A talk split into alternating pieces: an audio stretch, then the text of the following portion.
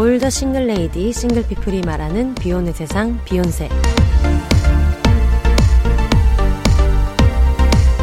안녕하세요. 저는 해방촌 비욘세입니다.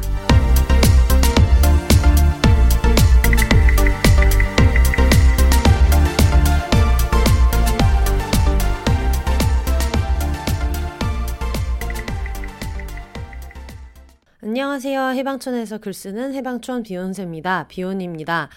어, 오늘은 지금 저희 거실에서 녹음하고 있어요. 원래 home recording 할 때는 항상 방에서 했었는데, 왜냐면은 저희 거실 쪽에서 바로 밖으로 이제 창문도 있고, 그리고 그 냉장고 소리? 뭐 이런 것들도 좀 있고 이래가지고 늘 방에서 녹음을 했었거든요.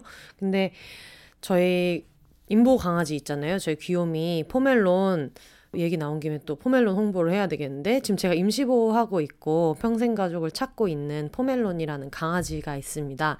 그래서 계정은 갑자기 계정은 골뱅이 p o p o y o u r n e x t d o g popo your next dog 해가지고 트위터랑 인스타그램에서 저희 포멜론의 일상을 제가 직접 올리고 있는데 어쨌든 저희 포멜론이 항상 그 안에서 녹음할 때 심심해가지고 삑삑이 소리도 내고 이랬는데 청취자분들이 그게 너무 귀엽다고 하시는 거예요. 그래서 어 그러면은 그냥 같은 공간에서 좀 해볼까? 그러니까 제가 작업실 문은 닫아 놓을 수밖에 없는 게 이제 안전문만 해놓고 전체 막는 문은 열어놨지만 늘 안전문을 이렇게 해놔가지고 펜스 이렇게 해놓고 있는데 그거는 한 번에 거들 수가 없는 게 아무래도 작업실 안에 너무 그 물건도 많고 종이도 많고 책도 많고 막 이래가지고 그래서 늘 그거를 닫아놓고 안에서 녹음을 하면서 살짝 열어놨 있었거든요. 그 정도로만 해놓고 이제 얘 소리를 좀 들리게 해가지고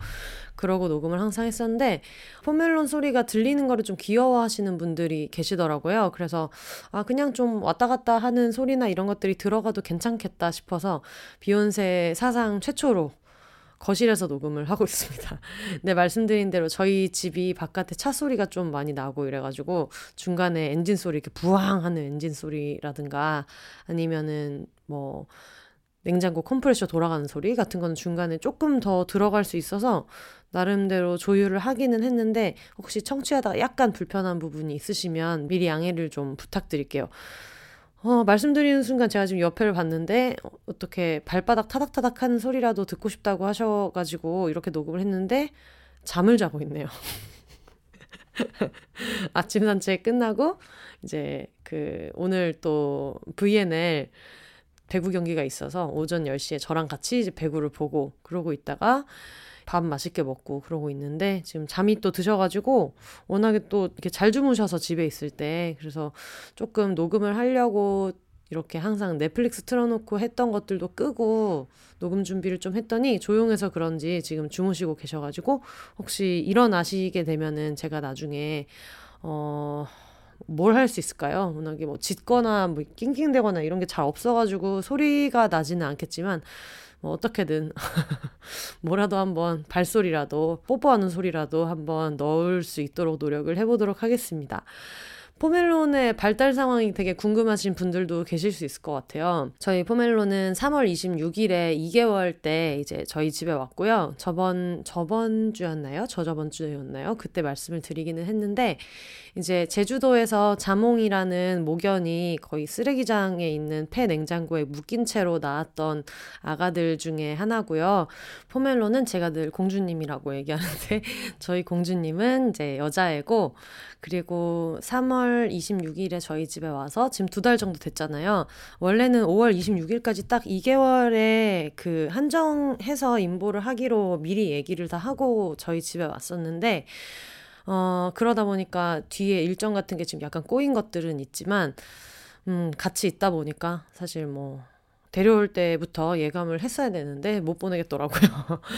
다시 구조자분한테 돌려보내고 하기에는 이미 포멜론이 지금 저희 집에 잘 적응을 하고 있기도 하고 조금 어 힘들더라도 같이 가족을 좀 찾아주고 싶은 마음이 있어서 지금 계속 입양이 아마 될 때까지는 저희 집에 있을 것 같아요.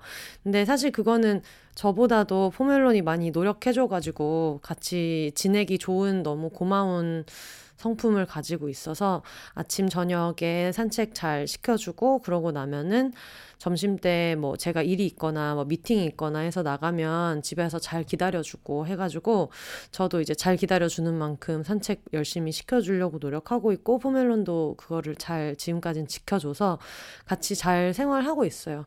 덕분에 저도 좀 기분이 깔아앉고 우울하고 할 때도 하루에 두 번씩 바깥 공기를 마실 수 있다는 것도 굉장히 좋고 그래서 원래는 고민했던 게 딱 두 가지였었거든요. 너무 바깥에서 응가를 잘 안 한다는 거랑 그리고 밥을 잘 안 먹는다. 근데 밥을 잘 안 먹는 게 그 형제 자매들이랑 같이 있을 때도 밥을 챙겨주면은 그걸 막 와구와구 먹지는 않았대요. 그때부터 그랬어서 이게 약간 얘의 성향인데 좀 계속 밥을 남기고 그래가지고 자율배식을 한 적이 없는데 왜 밥을 잘 안 먹으니까 자꾸 밥그릇에 밥이 남아서 마음이 약해서 그걸 못 치우다 보니까 좀 자율배식이 되는 그런 기간이 있었거든요.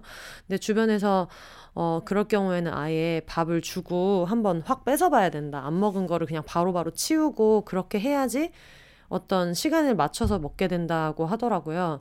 저도 얘가 밥을 잘 안 먹는 게 집에 있을 때는 상관이 없지만 건강하게 집에 잘 있을 때는 상관이 없지만 같이 어디를 이동해서 제때 밥을 먹고 그 다음에 제가 뭐 다시 운전을 하고 어디를 가야 된다거나 아니면 나중에 아플 때 문제가 되게 많이 된다고 하더라고요.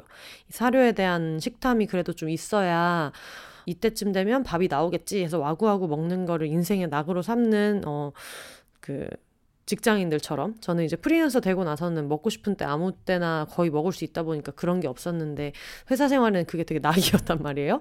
그래서 그런 식으로 제때 됐을 때 이걸 먹는 기쁨이 있어야지 나중에 얘가 진짜 기력이 없고 아플 때도 그나마 약 먹을 수 있게 식사를 제때 하는 멍멍이가 될 수 있다.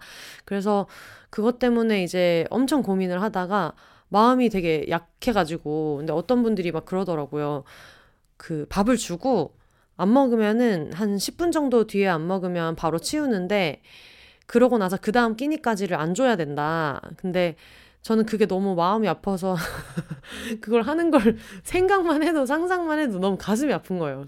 근데 어떤 분들이 이제 저 그 시작하기 전에 마음 단단히 먹어야 된다고 어떤 애들은 강아지들을 공복에 토하는 거 있는데 그 공복토를 하면서까지 3일 4일까지도 버티는 애들이 있다. 근데 뭐 밥이 없어서 굶어 죽는 애들은 있지만 주인이 밥을 주는데도 그걸 끝까지 안 먹어서 아사하는 강아지는 세상에 없다. 그러면서 이거를 잘 견뎌야 된다 해가지고 엄청 마음의 준비를 되게 많이 하고 있었는데 생각보다 아침 거의 하나도 안 먹어서 치우고 나니까 어, 그 다음 끼니 되게 조금 먹고 그날 저녁에 이제 바로 먹더라고요. 네, 포멜로는 지금 하루에 식사를 세 번을 하는데 얘가 아침에 일어났을 때는 저랑 비슷하게 아침에 일어났을 때 밥을 좀 잘 안 먹고 입맛이 없고 밤 되면 잘 먹는 거야.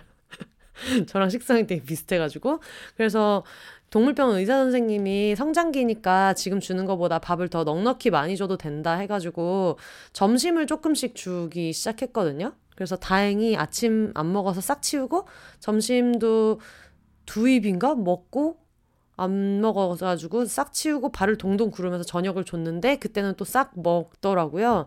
그래서 요즘에는 밥도 좀 잘 먹고 그래가지고 지금 되게 좀 행복한 상태고 밖에서 응가 안 하는 것도 걱정을 정말 많이 했어요. 사실은 밖에서 응가를 안 하는 거는 그거를 원하시는 분들도 있더라고요. 실내에서 응가를 다 했으면 좋겠다 하는 분들도 있는데 이제 가끔 가다가 얘를 산책을 좀 오래 시키거나 할 때가 있는데 늘 되게 이렇게 안절부절 하면서 엄청 스트레스 받아 하는 느낌으로 막 걷는데 그러면서도 응가를 못 하는 거예요. 응가 자리를 막 진짜 한 시간 두 시간씩 찾으면서도 못 걷는 거예요. 그래서 어, 바깥에서 왜 이렇게 응가를 못 하지? 해가지고 산책을 길게 길게 했는데 포멜로는 또 산책이 너무 길어지고 이러면 되게 피곤해 하더라고요. 그래서 그것 때문에 고민을 정말 많이 하고 이랬는데 다행히 요즘에는 이제 같은 시간에 아침 저녁에 나가는 패턴도 좀 알게 된 것 같고 동네를 좀 편하게 생각하게 된 것 같고 그래가지고 지금은 어 바깥에서도 응가를 하루에 두 번씩 너무 잘해서 행복하고요. 근데 웬일로 오늘 아침에 아무리 돌아다녀도 안 해가지고 그냥 들어왔더니 점심때 돼가지고 또 집에 있는 패드에 하더라고요. 그래서 지금은 실외에서도 잘 하고 실내에서도 필요하면 잘 하는 행복한 멍멍이로 아주 건강하게 잘 지내고 있습니다.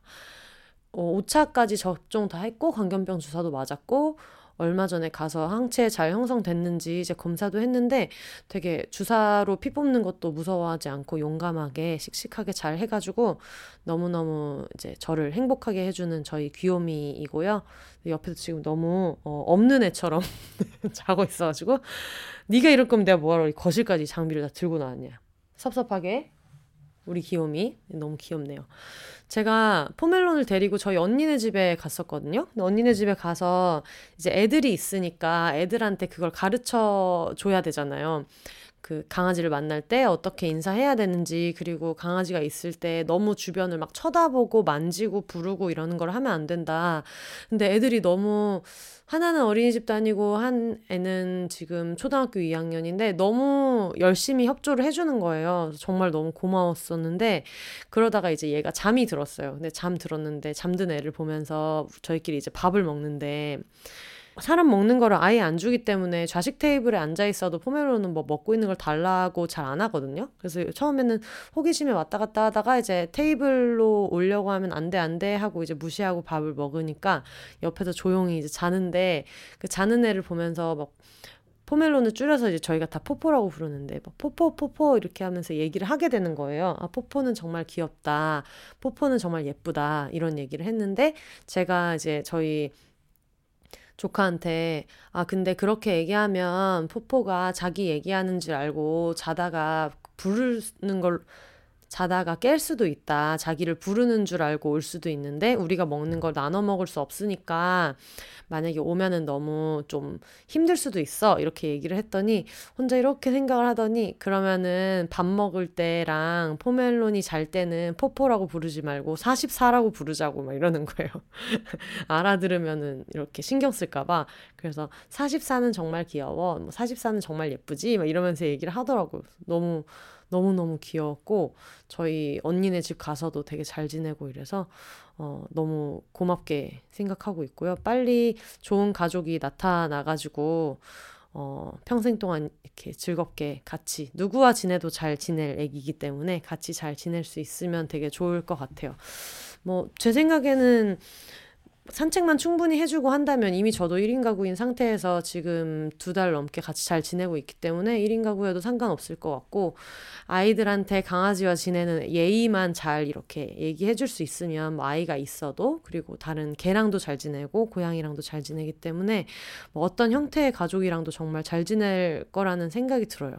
그래가지고 여러분 어, 포멜론 입양에 관심이 있으신 분들은 포포 your next dog POPOYOURNEXTDOG 계정에서 포포 일상들 확인하시고요. 제주 Tangerines 계정에서 입양 문의를 받고 있어요.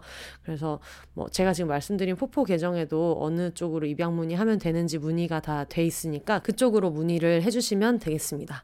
그리고 포포가 6월 바자 매거진에 나왔어요. 저희 다른 뭐 스위티, 오렌지 이런 다른 포포의 형제 자매들이랑 같이 나왔는데 제주 Tangerines라고 해가지고 왜 반려견 아이돌 그룹 임시 소속사다 빨리 여러분 데뷔시켜 달라라고 그런 컨셉으로 이제 구조하신 분들이 포멜론도 담당해주고 계시는데 같이 이제 나와서 전에 한번 팟캐스트에서 말씀을 드렸는데 그게 이제 6월달에 나왔어요. 바자 매거진에 나와서 너무 너무 뿌듯하고 어, 애써주신 저희 에디터님, 사진 작가님 너무 고생하셨고요.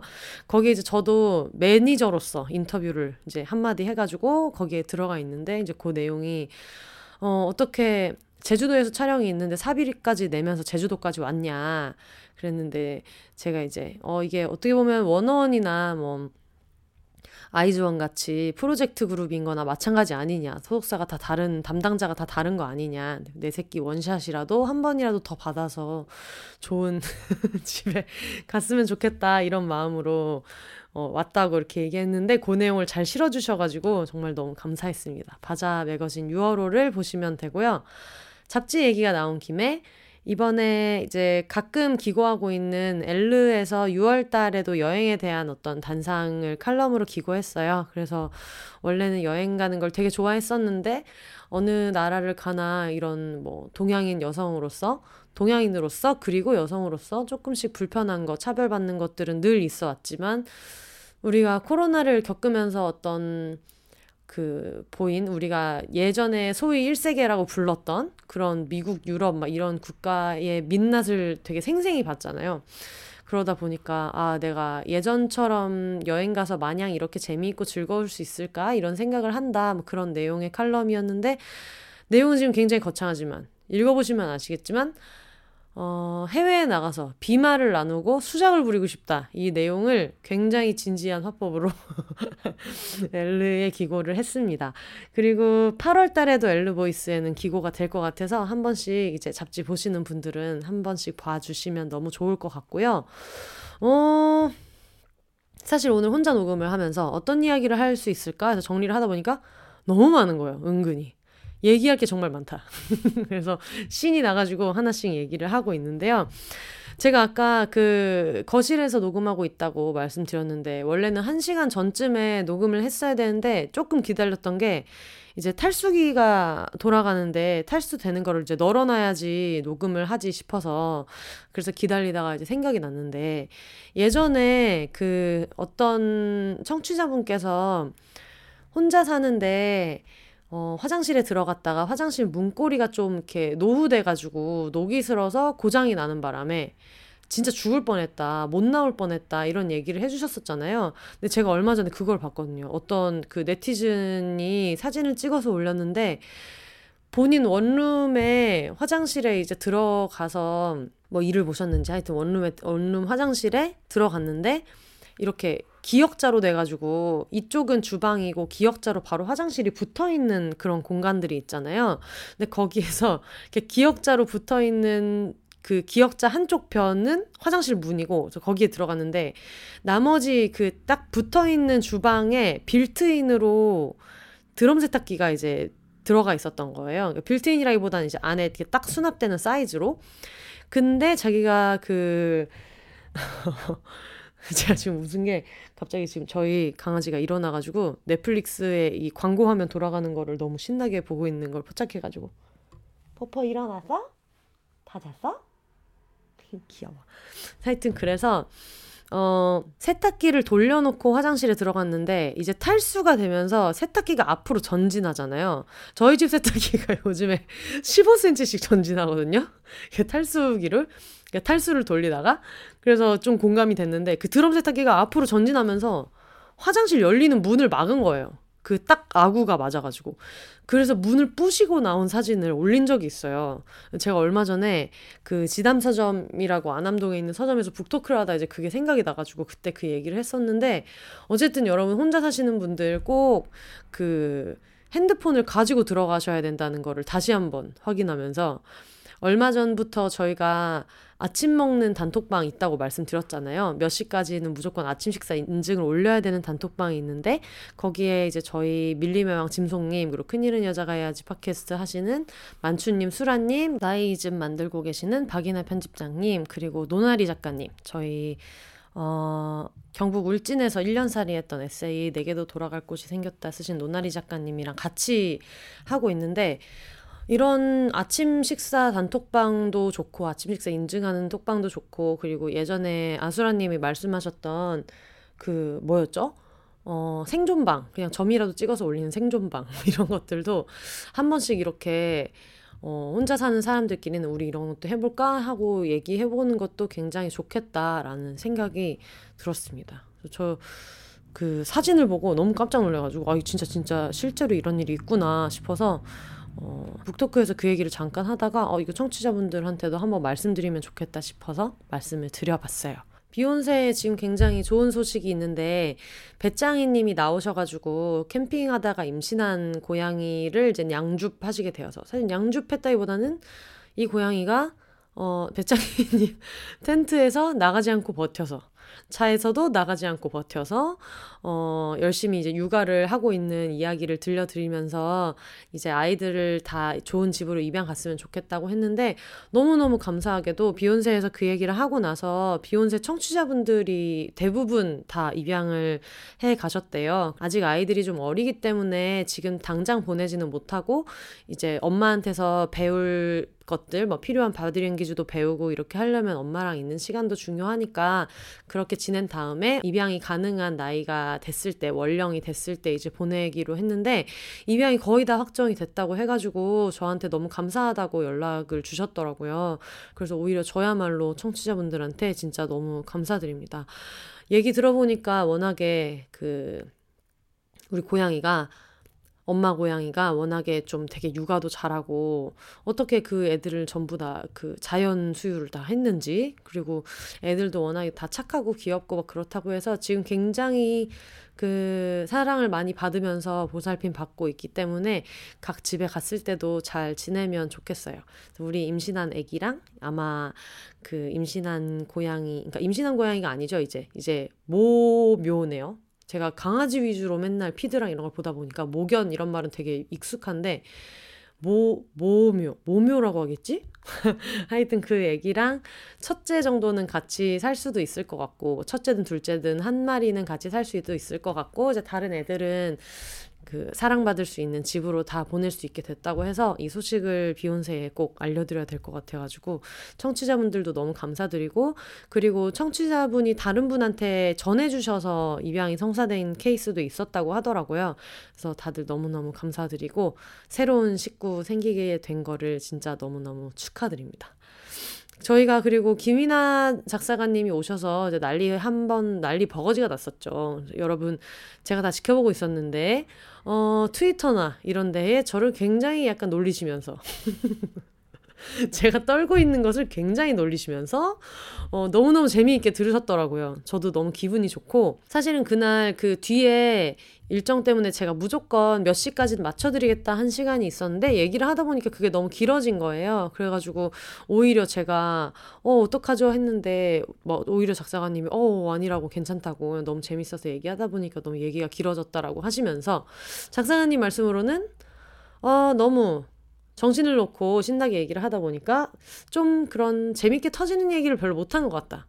다시 오겠다라고 얘기를 굳이 굳이 하셔서 지금 제가 너무 행복한 마음으로 하루하루 지내고 있어요.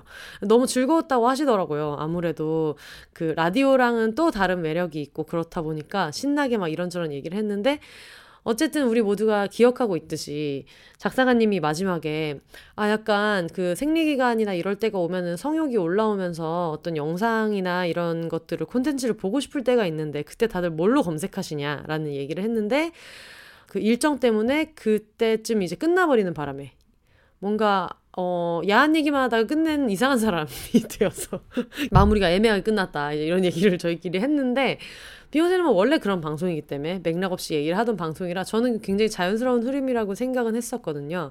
그런데 이제 이 얘기를 들으시고 이 방송물을 들으시고 영혼의 노숙자 저희 팟캐스트 셀러맨님이 연락을 주셔가지고 혹시 뭐뭐뭐뭐 아니냐라고 하면서 어떤 그 영상물 제작사 이름인지 아니면은 그 배우 이름인지를 알려주시면서 이 사람 아니야? 이러면서 어 이거 되게 합법적인 여성향 콘텐츠로 알려진 어떤 작품이 있는데 혹시 말씀하신 게 이 작품이 아니냐라고 얘기를 해가지고 저는 아직 그 키워드는 공유를 못 받았다. 뭘로 검색하시는지는 공유를 못 받았다. 그랬더니 아 그러냐고 그러면서 어, 하지만 좋은 정보니까 작사가님께 내가 꼭 전달을 해드리겠다라고 얘기를 했거든요.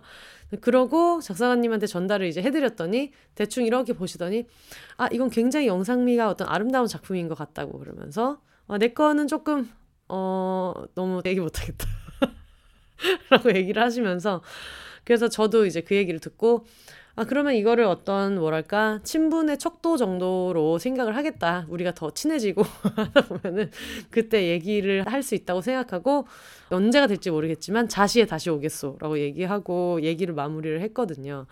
다들 이제 공개해달라. 김인하 작사가님이 보시는 그 얘기하셨던 어, 본인들 이름 걸고 하는 합법적인 콘텐츠가 대체 어디 거냐라고 많이 물어보셨는데 저도 그 아직 듣지 못했고요. 그리고 만약에 제 그냥 게스트로 나오는 친구들 같았으면은 아, 이겨내야지. 부끄러워도 얘기를 해야지 이겨내야 되지 않겠니? 라고 얘기했겠지만, 아시다시피 제가 지금 너무 제가 덕질하고 있는 대상이기 때문에 늘 작사가님 원하시는 대로 하셔라 라고 하고 있어서 여러분 우리가 조금 더 노력해가지고 어, 어떤 좀 내적인 친밀감 같은 거를 작사가님의 마음속에서도 좀 이렇게 피어오르게 되면 그때쯤 되면은 자연스럽게 말씀을 해주시지 않겠나 이런 기대를 좀 해봅니다. 말씀드리는 순간 저희 그 포멜론이 일어나가지고 좀 장난감도 이제 좀 뽀시락뽀시락 하고 있어서 소음이 좀 생길 수 있는데 양해를 부탁드릴게요. 청취후기 얘기를 하다 보니까 또 생각난 게 닥터 스트레인지가 있었죠. 닥터 스트레인지 리뷰를 할 것처럼 제목에 적어놨는데 제가 그 앞에 뭐 약스포 이렇게 스포가 있다는 식으로는 적어놨는데 들으신 모든 친구들이 그 얘기를 하더라고요. 어디에 스포가 있냐? 어디에서 스포가 전혀 없다라고 얘기를 하시면서 어, 굳이 이거를 수포라고 안 써도 될 것 같다고 하셨어가지고, 혹시 그 문구 때문에 아직 못 들으신 분이 계시다면은, 닥터 스트레인지를 보신 분들이 말씀하시기로는 스포가 사실상 전혀 없다라고 얘기를 하셔서 그 내용을 좀 전달을 해드리고요. 어, 요것 때문에 아, 보지도 않았는데 너무 재밌겠다, 보고 싶다. 저희가 사실 좀 아무 말을 많이 했거든요. 실제 리뷰나 이런 것보다는. 그래서 비욘세로 들으니까 닥터 스트레인지를 너무 보고 싶다 하는 분들이 계셨기 때문에 어 이런 식으로 여러분 어 실제 영화 광고가 들어와서 리뷰를 하는 경우에는 요거랑 다르게 요 정도의 어떤 재미있는 재미와 열심히 좀 진지한 홍보 이런 거를 섞어서 하고 있으니까 비욘세의 영화 광고 문의를 늘 그 받아주시면 늘 보내주시면 좋을 것 같고요. 100 5회 정도였나요? 미싱 타는 여자들 영화를 저번에 한번 branded 콘텐츠로 했던 적이 있는데 그거를 보시고 보러 갔다는 분들이 되게 많아가지고 너무 뿌듯했거든요. 주변에 있는 영화사 여러분, 비욘세는 영화 리뷰도 굉장히 잘한다. 영화 홍보도 굉장히 잘한다는 거를 말씀을 드릴게요. 아, 아까 비미나사님 얘기를 하다가 까먹은 건데 네, 시작됐죠. 지금 삑삑 연주가 좀 시작이 됐는데 저희 저희 귀여운 푸멜론이 이제 삑삑송 라이터로서 열심히 연주를 하고 있습니다. 어, 김이나 작사가님 콘텐츠를 들으시고 예전에 김이나 작사가님이랑 같이 일하셨던 분 중에서 저희 청취자분이 계시더라고요. 그래가지고 제작진이랑 막 엄청 살갑게 이렇게 하지는 못하지만 원래 그렇게 좀 원기옥을 모으듯이 조용히 대기실에서 이렇게 있다가 방송에서 열심히 하는 거를 선호한다라고 하신 얘기를 듣고 또 후기를 주신 분이 계셔가지고 어, 조금 삑삑 소리가 큰데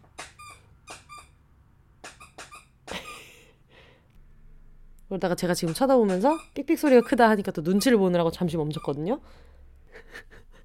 잠시 정적이 있었습니다. 근데 어쨌든 그, 어, 제작진분께서 연락을 주셔가지고, 어, 그때도 너무 좋아했는데 그런 서로가 표현하지 못했던 마음, 하지만 정말 너무 같은 좋은 동료를 일 잘했던 얘기를 해주셔가지고 그분한테 직접 양해를 구하고 메일 내용을 작사가님한테도 말씀을 드렸거든요. 보내드렸더니 바로 앞에 몇 줄 읽자마자 바로 누군지 알았다고 그러면서 서로 너무 따뜻하게 좋은 어떤 분위기에서 일 잘하셨던 것 같아가지고 너무 뿌듯했어요.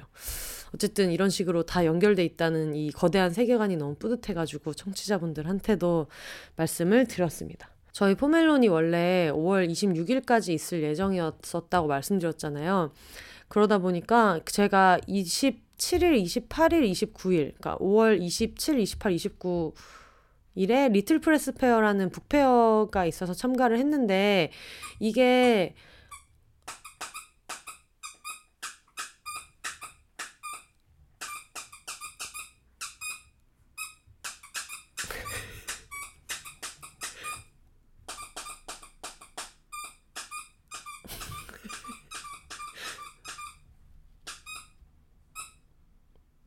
잘하네. 아이 잘했네.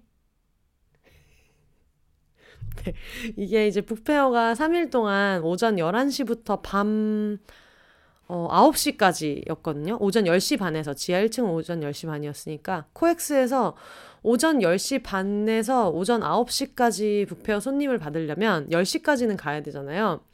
저희 집에서 상섬동 코엑스까지도 좀 시간이 있기도 하고 그리고 또 금요일은 뭐 출근 시간도 있고 막 이래가지고 집에서 아무리 늦어도 9시 정도에는 이제 출발을 했어야 되는데 이게 포멜론이 원래 5월 26일까지만 데리고 있기로 했어서 그 전에 이미 잡혀 있었던 일정이라 요 저희 강아지를 저희 친한 동네 이제 언니들이 이모님들이 언니 동생들이 이제 이렇게 봐주셨는데 퍼퍼 너 으이짜 뽕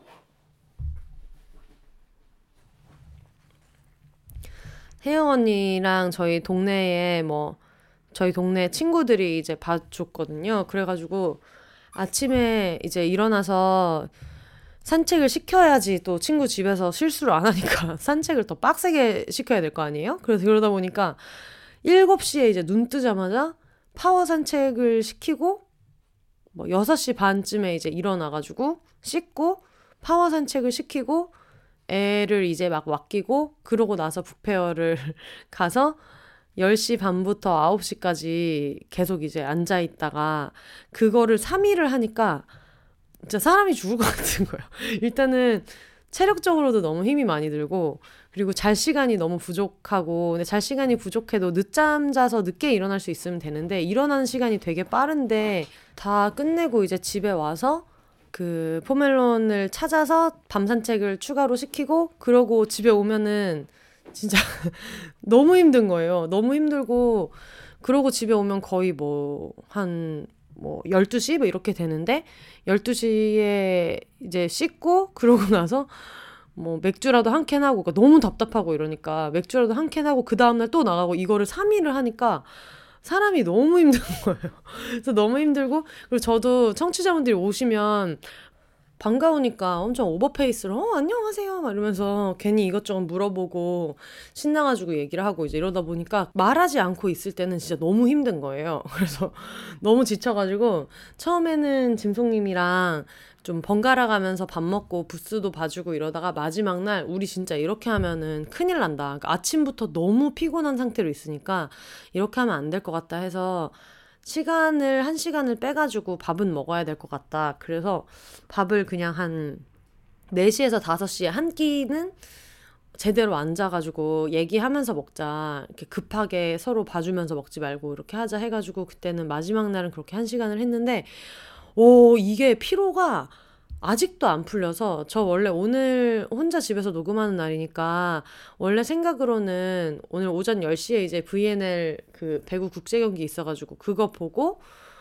어, 좀 쉬다가 한 1시, 2시쯤에는 해야겠다 이랬는데 제가 한 4시까지를 잔 거예요. 되게 불편한 자세와 불편한 마인드로 잔 거예요. 그래가지고 지금도 너무 피로가 안 풀려서 토요일쯤에 이제 한번 뭐 마사지를 받으러 가든 해야 되겠다 좀 그런 생각을 하고 있는 와중이에요. 근데 그렇게 힘들었던 이유가 뭘까? 여러 가지 생각했는데 그 중에 하나로 제가 이제 제기한 음모론은 이런 거죠.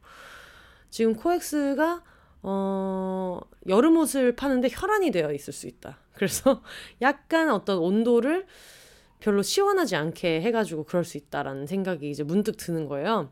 그래서 이 약간 실내인데다가 창문이 별로 없고 그런 데서 있으니까 너무 힘들었던 게 아닐까? 이런 얘기들을 했는데 사실 그런 것도 있고 북페어를 가면은 저는 되게 어 애매한 게 이제 이런 거예요. 저는 팟캐스트 비욘세에도 제가 북페어 나간다는 얘기를 해놨고 제 SNS에도 해놨고 그랬지만 어떤 분들은 그냥 북페어에 왔다가 워낙 많은 팀이 참가를 하니까 백몇 팀이 참가를 하기 때문에 그냥 지나가다가 보신 분들도 있고 그리고 어떤 분은 비욘세에 대해선 전혀 모르고 그 아말페가 낸 책들에 대해서만 알고 오시는 분들도 있고 막 이렇거든요. 근데 또 어떻게 보면 청취자이신 분들은 청취자라서 이제 만난다는 생각을 하고 갔으면 그래도 좀 이렇게 반갑게 맞아주는 거를 기대하고 이렇게 오실 수도 있잖아요. 그러니까 저는 누군가가 오면 이분한테 왜그 신나게 엄청 반갑게 인사를 안녕하세요. 뭐 혹시 팟캐스트 들으세요? 막 이렇게 인사를 해야 되나 아니면 그냥 조용히 저는 다른 일 하면서 어 편하게 보시게 해야 되나. 근데 이제 가끔 가다가 예전에 한번 어떤 북페어에서 청취자분이 내적 친밀감이 진짜 높아가지고 저 모르셔서 섭섭했다 이런 얘기를 되게 귀엽게 보내신 분이 계셨어요. 그래서 그게 아 진짜 귀엽다 하고 깔깔깔 웃다가도 어 근데 여기를 비욘세 부스로 어쨌든 붙여놨으니까 비욘세 부스로 생각을 하고 오신 분들은 어 오는 사람은 당연히 청취자일 텐데 왜 이렇게 반갑게 맞아주지 않지라고 생각할 수도 있겠더라고요. 이 여러 가지 입장이 다 이렇게 있으니까 누가 한 분이 오시면 어 이걸 어떻게 해야 되지? 엄청 고민을 하게 되는 거예요. 거기다가 그냥 입이 보이고 마스크를 안 쓰던 시절에는 아 그냥 편하게 보세요라고 하면 힐끗 보더라도 아 편하게 보라는 뜻이구나라는 걸 알 수 있었는데 이게 사람이 코랑 입이 가려진 상태에서 뭔가를 말을 하면 그게 전달이 잘 안 되더라고요. 그래서 편하게 보세요라고 했는데 네? 네? 막 이런 좀 상황도 생기고 이러다 보니까 누군가가 오셨을 때 이걸 어떻게 해야 되나 좀 안절부절 하는 데에 에너지를 좀 많이 쓰기도 한 것 같아요. 그래가지고 좀 처음에는 고민을 하다가 다음날 공지할 때는 아, 따로 말씀하시지 않으면은 조용히 보시기를 원하는 분들이 많아서 사실 그런 분들이 많거든요. 이게 그 도서 페어다 보니까. 그래서 어, 따로 얘기를 안 하시면은 이렇게 그냥 편하게 보실 수 있는 상황으로 이렇게 하고 있다는 얘기를 써놓기는 했었는데 그런 걸 엄청 걱정을 좀 많이 했던 것 같고 근데 그런 와중에도 청취자분들이 되게 많이 오셨는데 너무 웃겼던 거는 이제 삼성동 코엑스에 인터컨티넨탈 호텔도 있고 결혼식을 할 수 있는 어떤 행사장이 많다 보니까 결혼식을 오셨던 비욘세 청취자분들이 되게 많은 거예요. 그래서 아니, 옷이 너무 막 너무 정말 말 그대로 결혼식 복장이니까 엄청 포멀하게 입고 오셔가지고 그걸 이렇게 물어보기는 그렇고 그래서 어 이렇게 하고 있다가 먼저 아저 여기 결혼식 왔다가 뭐 비욘세 이거 한다고 해서 왔어요. 근데 그 상황이 너무 웃긴 거죠. 결혼식을 찍고 비욘 부스를 찍는. 저 거기에서 너무 너무 반가운 분들 많이 만났고 그리고 진짜 신기했던 거는 남성 청취자분들이 진짜 많이 오신 거예요. 그래서 뭐 어디 코엑스에 비욘세 남성 청취자 기숙사가 있나 싶을 정도로 다른 데에서 행사를 했을 때보다 남성 청취자분들이 엄청 많이 오셔서 막 티셔츠도 사가시고 되게 잘 보고 있다 이런 얘기들도 많이 해주시고 해서 반갑고 진짜 좀 신기했어요. 너무 와주신 분들 진짜 너무 감사했고요. 뭐 조그만한 막 쪽지 같은 거 주신 분들도 있고 한데 오신 거 자체가 저도 워낙 이런 데를 잘 안 찾아다녀서 진짜 되게 반가웠고 그래서 이번 주에는 어, Little Press Fair가 있었고 그리고 서울 성북구 안암동의 지담서점에서 book talk를 했었는데 저는 거기가 대학가다 보니까 어 대학생 청취자분들을 좀 많이 만날 수 있겠다 생각을 했었는데 너무너무 안타깝게도 그 전에 축제했을 때 코로나 확진이 좀 추가로 돼서 못 오신 분들이 좀 계셨다고 하더라고요. 그래서 다음에 기회가 되면 꼭 만나 뵐 수 있으면 좋겠다 이런 생각이 들었습니다. 제가 그 Little Press Fair를 했다가 생각이 난 게 예전에 한번 저희 청취자분이 얘기해 주셨던 게 상수리나무 작가님 빨리 돌아오세요라는 얘기를 해가지고 근데 제가 기억하기로 그게 상수리나무와 전혀 그 상관이 없는 사연이었는데 기타 하고 싶은 말에 상수리나무 아래 작가님께 하고 싶은 얘기를 저한테 보냈던 그런 게 너무 재밌어서 제가 되게 재미있어 하면서 읽어드렸었는데 지금 코엑스에 상수리나무 아래 그 웹툰이랑 웹소설 프로모션을 엄청 발라놓은 거예요. 막 사진 찍을 수 있는 포토존도 있고 이래가지고 그래서 제가 어, 뭘 하고 있어야 될지 모르겠다. 너무 심심하다. 그랬더니 짐송님이 어 상수리나무 아래 요거라도 뭐 보시면 어떠냐 해가지고 웹툰으로 일단 먼저 시작을 했는데 아 역시 모두가 있는 공개된 공간에서 보기에는 조금 어, 수위가 높은 부분이 있었지만, 그래서 1회까지 본 다음에, 아이고, 이거 집에서 봐야 되겠구먼? 이러면서 가지고 와가지고, 요즘 또 상수리 나무 아래를 열심히 보고 있는데, 아, 되게 재밌더라고요. 재밌게 잘 보고 있고요. 그리고 최근에 넷플릭스에서 시니어 이어라는 영화를 봤는데, 이게 또 너무 재밌어갖고, 이게 설정이 뭐냐면, 약간 엄청 가벼운 로맨틱 코미디 느낌인데 20년 전에 미국 치어리더 캡틴이었던 분이 어떤 여러 가지 계기로 20년이 지나서 눈을 뜬 거예요. 그래가지고 자기가 모르는 사이에 세월은 20년이 지나버렸고 나는 아직 고등학교 졸업을 못해서 고등학교 졸업을 지금이라도 하겠다 해서 다시 이제 학교에 들어가는 그러면서 있는 여러 가지 에피소드를 그린 어떤 영화인데 되게 좀 재밌더라고요. 막 레이디 가가 보고 어머 요즘 마돈나가 이러고 다녀? 막 이런 얘기도 하고 막 이러는데 그게 되게 재밌었고 여러 가지로 약간 저는 20년 전에 브리트니 스피어스 막 이런 그분들의 되게 데뷔한 지 얼마 안 됐을 때 전성기 같은 걸 기억하고 있는데 저 같은 사람이 20년 뒤에 2022년에 깨어난 그런 컨셉이거든요. 그래서 되게 그냥 아무 생각 없이 그냥 깔깔 웃고 싶을 때 볼만한 그런 내용이었는데 심심하신 분들은 한번 어, 큰 고민 같은 걸 안 하고 어떤 큰 생각을 안 하고 보기에 되게 좋은 콘텐츠였던 것 같고요. 그래서 최근에 본 콘텐츠는 웹툰은 상수리 나무 아래 보고 있고 영화는 시니어 이어를 봤고 그리고 아무래도 VNL 그 국가대항전이에요. 여자 배구 국가대항전을 지금 하고 있어서 오늘 그 말씀드리는 순간 오늘이 이제 6월 2일이죠. 6월 2일 오전 10시에 한국과 일본의 경기가 있어가지고 어, 아침 일찍 산책시키고 와서 되게 재미있게 잘 봤고요. 이번에 또 김연경, 양효진, 김수지 이 베테랑 김양김이라고 불리던 베테랑 국가대표 선수들이 이제 후배들한테 자리를 더 주고 싶다 해가지고 은퇴를 하셨잖아요. 그래서 국가대표 맏언니가 예전에는 국가대표 막내였었던 런던 올림픽 때 완전 정말 뽀시래기 막내였던 박정아, 김희진 선수가 지금 국가대표에 거의 어, 경험 많은 국제대회 경험이 많은 베테랑 언니로 이제 출전을 했는데 오늘 한 경기를 보고 되게 인상적으로 잘 봤어요. 그리고 국제대회를 처음 나가는 선수들도 있었는데 너무 되게 잘해줘가지고. 이리 와 옳지? 옳지? 아이 왔어 왔어. 아이 심심했어. 아이 심심했어. 응 그랬어 응 안돼 다 먹었어? 네, 지금 여러분 얘기를 하고 있다가 저희 포포가 옆에 와가지고 포포 목소리 들려 일로 와봐, 일로 와봐, 일로 와봐, 옳지, 옳지. 포포 목소리 한번 들려줄까?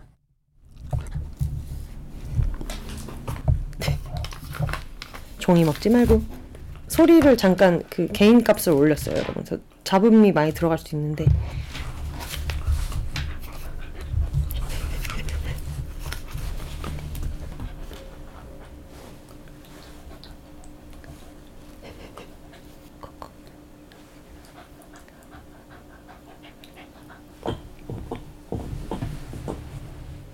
아, 네. 커피 스틱을 이제 물기 시작했기 때문에 소리는 다시 줄여 보겠습니다. 아이고. 어디까지 얘기했죠?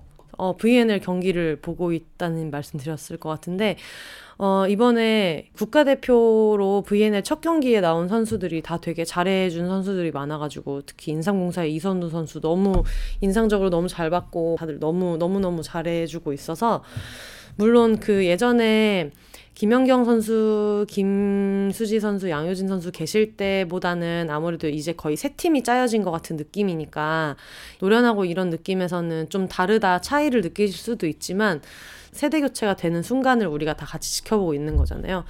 근데 오늘 경기에서도 이선우 선수가 빵빵 때리면서 막 서브 에이스도 하고 그러는데 공격 하나가 이제 막히기는 했지만 겁나 세게 빵 때리는 공격이 하나 있었거든요. 그걸 보면서 아 그래도 저런 공격 한번 또 가져야지. 이겨내야지. 굉장히 멋있다. 이렇게 생각해가지고 패기 있는 공격 같은 거를 봤던 게 너무 좋아서 신나는 이제 오전을 보냈고요.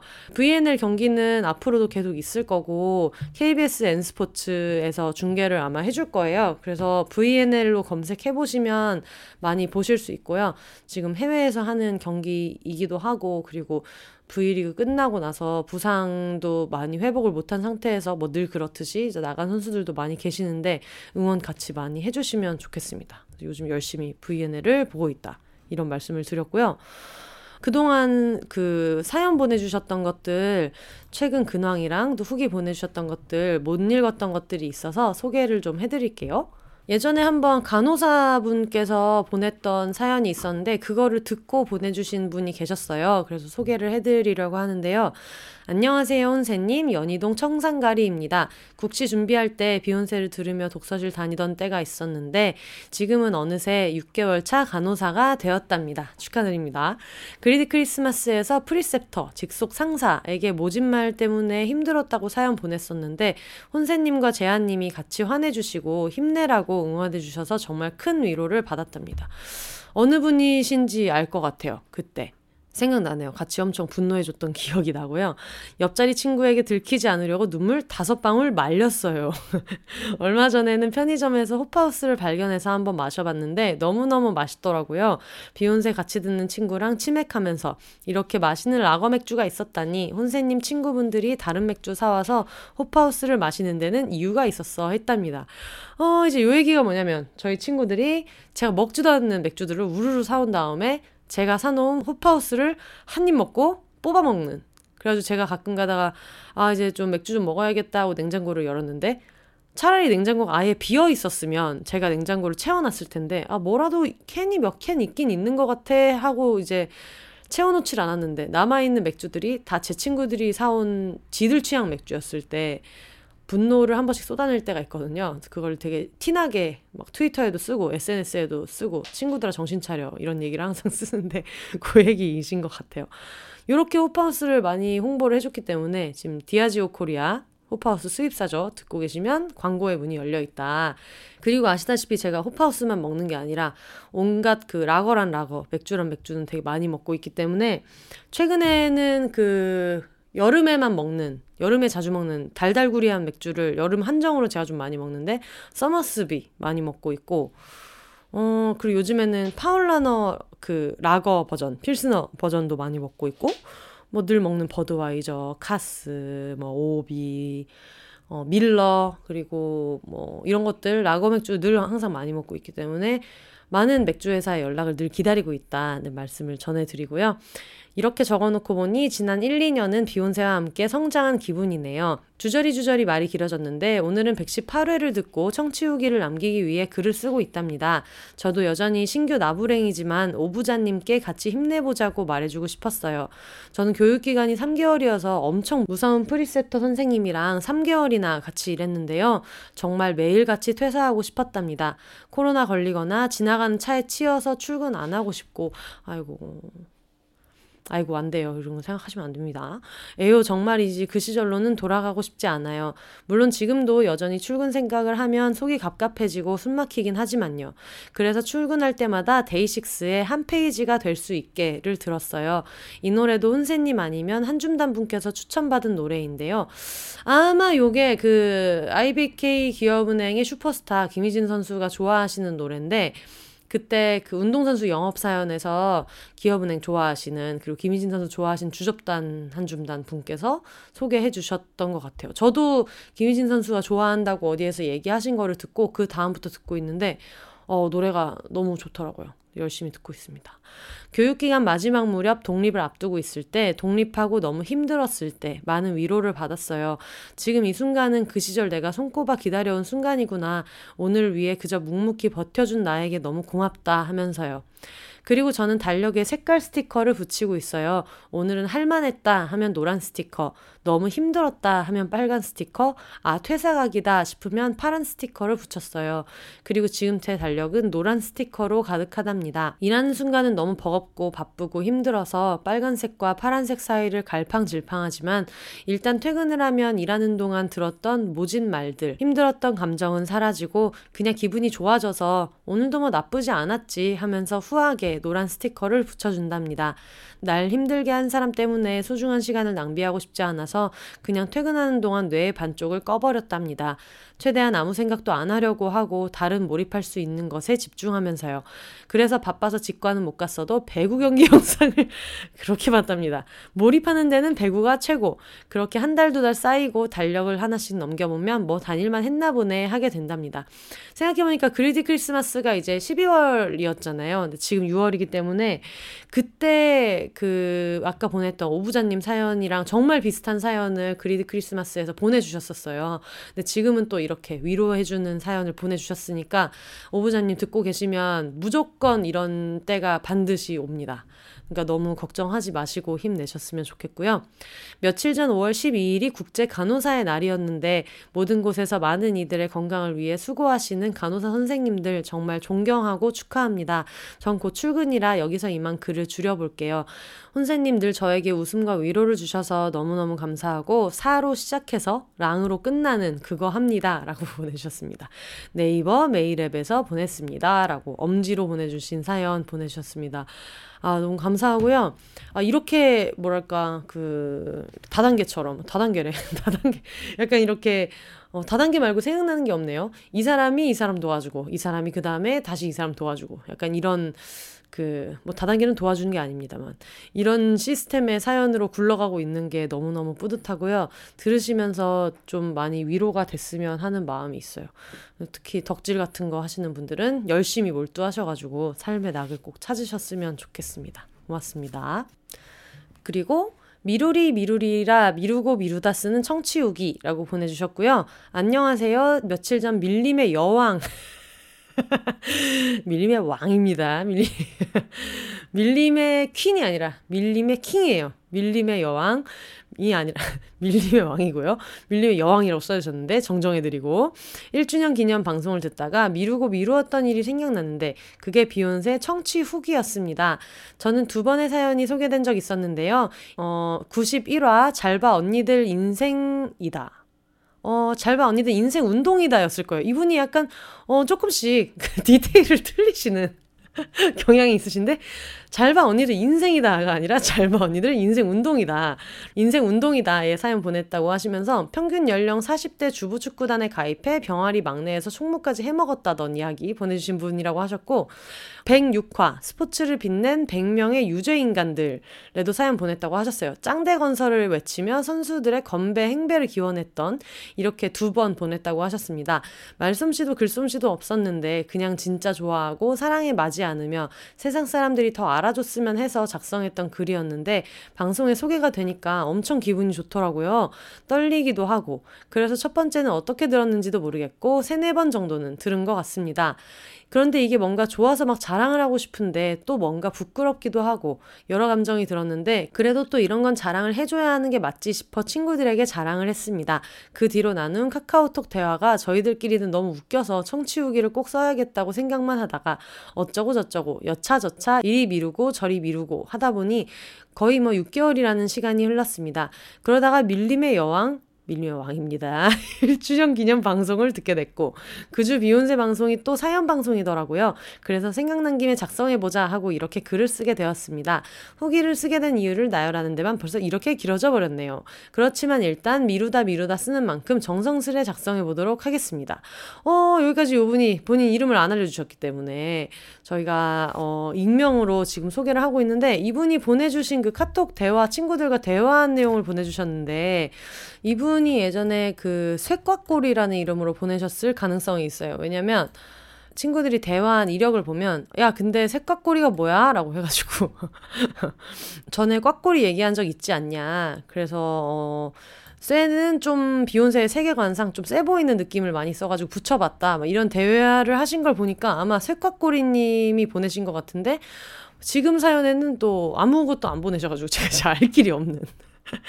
근데 아마 쇠꽉꼬리님께서 다시 보내신 사연인 것 같아요.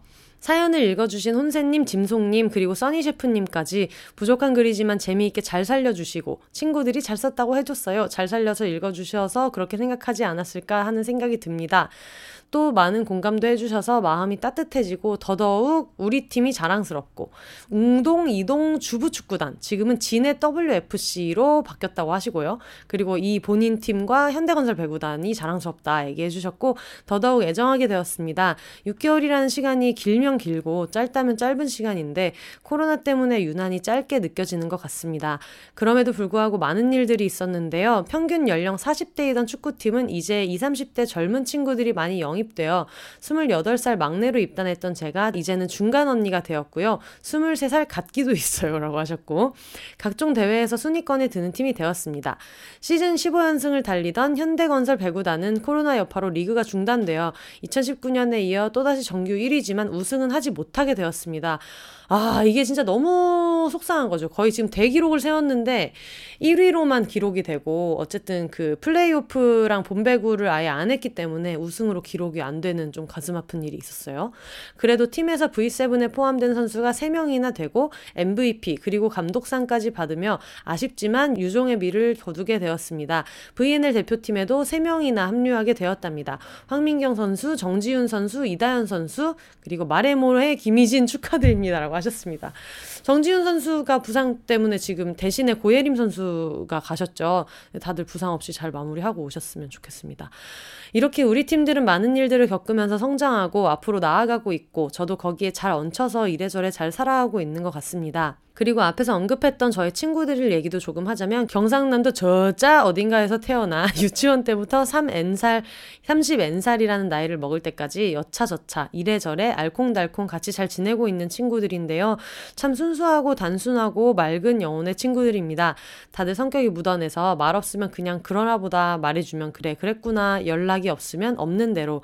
있으면 있는 대로. 그저 밥은 잘 챙겨 먹는지 잠은 잘 자는지 뜨겁지도 않고 차갑지도 않게 그러다 누구 하나 힘들다고 하면 와르르 달려들고 무슨 일이든 그래, 어, 좋아, 그렇게 하자로 다 결정되곤 합니다. 최고죠, 이런 관계. 이런 관계가 정말 모두가 꿈꾸는 이상적인 관계인 것 같아요.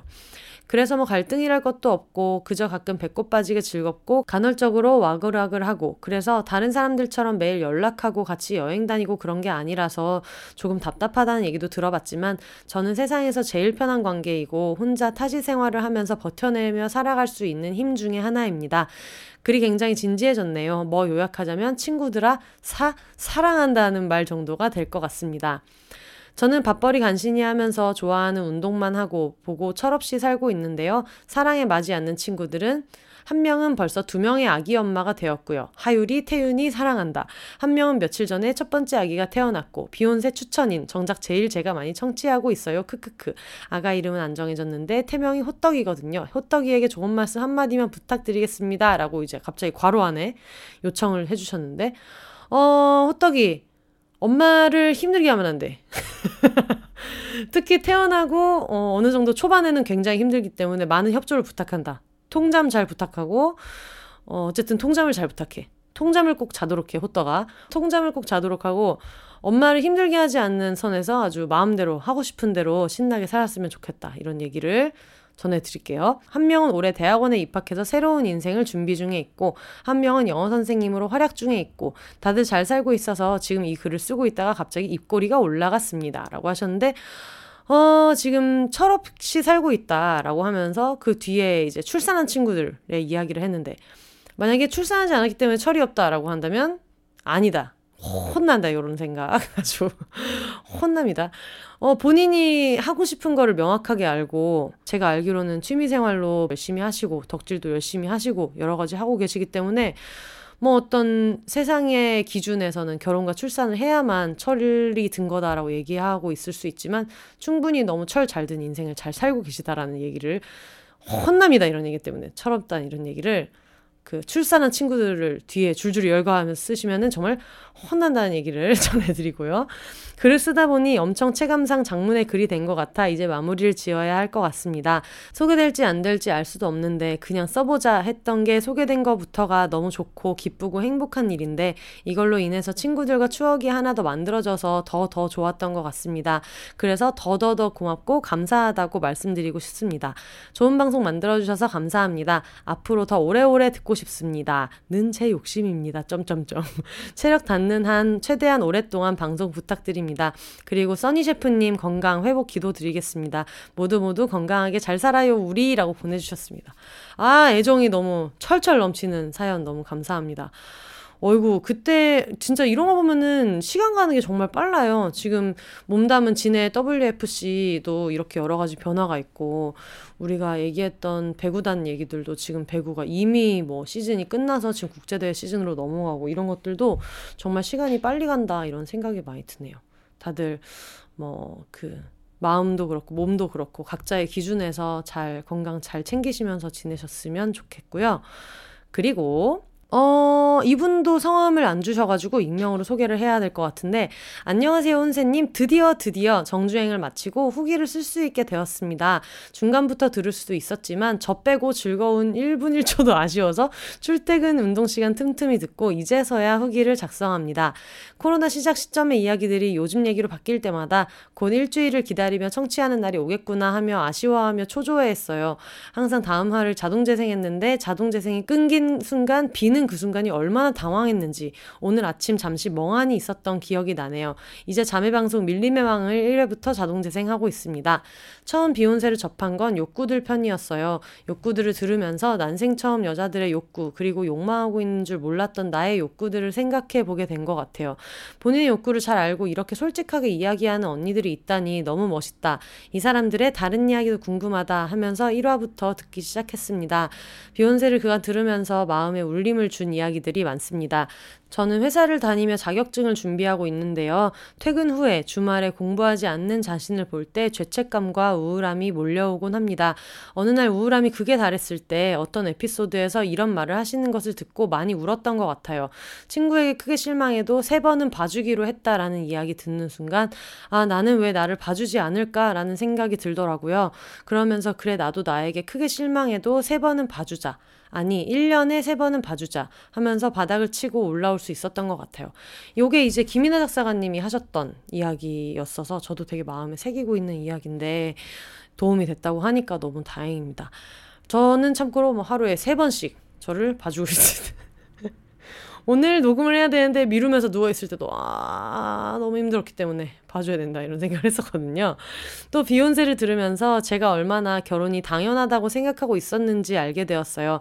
머리로는 말로는 결혼은 선택이야 라고 하면서도 그렇지만 속으로 나는 엄마 아빠의 자랑스러운 딸이어야 하니 적당한 나이에 결혼은 해야지 라는 마음이 깊숙이 숨어 있더라고요. 부모님의 욕구나 만족이 내면화되어서 제가 원하는 것이라고 착각하면서 살아왔던 것 같아요. 냇물림 나온 에피소드를 들으면서 자기 주도적으로 내가 살았던 적이 있을까라는 생각 을 많이 했어요. 상담을 받으면서도 알게 된 점이지만 제 욕구보다는 주변의 기대를 맞추면서 그게 제가 원하는 건 줄 알고 살아온 것 같더라고요. 학교에서는 모범생, 부모님께는 자랑스러운 큰딸, 상사에게는 착실한 직원, 내가 원하는 게 아닌 주어진 기대를 충족시키면서요. 전 심지어 회사도 일도 부모님이 좋아할 것 같은 회사를 선택했습니다.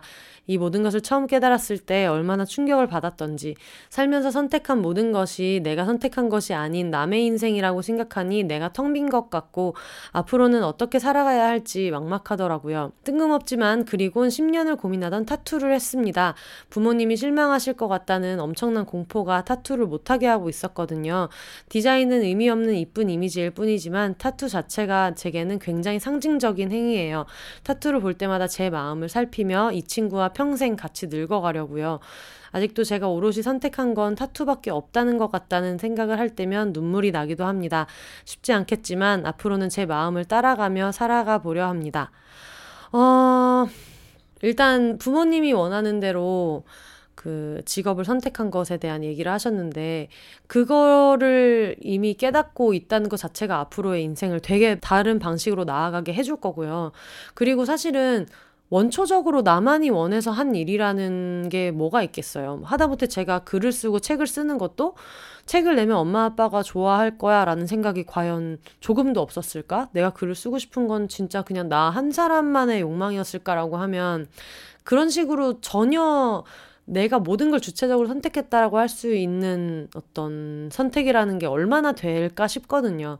그러니까 그렇게 직업을 선택했다는 거에 대해서 너무 자책하지 마시고 아무래도 오랫동안 그런 어떤 역할을 수행하면서 살다 보면 남들이 기대하는 거를 해내는 게 당장에 나한테는 어떻게 보면 좀 편한 타협점이어서 했을 수도 있기 때문에 그걸 너무 그 선택을 너무 많이 평가하지는 마시고 다만 조금씩 내 선택이 맞았을까라는 의심이 드는 상쾌한 경험을 하셨으니까 앞으로는 훨씬 더 많이 편해지실 거라고 생각하고요.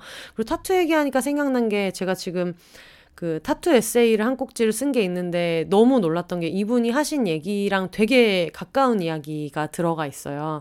그래서 나중에 이제 나오게 되면은 이제 공지를 또 하겠지만 웜그레이 앤 블루에서 나오는 여성의 타투랑 관련된 에세이인데 기고를 해주신 수많은 여성분들도 비슷한 생각을 하셨을 거예요. 내 몸에 뭔가 그동안은 특히 여성의 몸은 항상 막 그런 좀 pure한 거, 뭐 처녀성, 순수성 이런 것들이 늘 강조돼 왔고 뭐 그놈의 꾸안꾸 꾸민 듯 안 꾸민 듯 하는 것도 몸에 어떤 적극적인 행위를 하는 게 꾸미라는 강요를 받으면서도 그 꾸미는 게 사회가 원하는 방식이랑 일치하지 않을 때는 왜 네 마음대로 너의 신체를 감히 훼손하냐.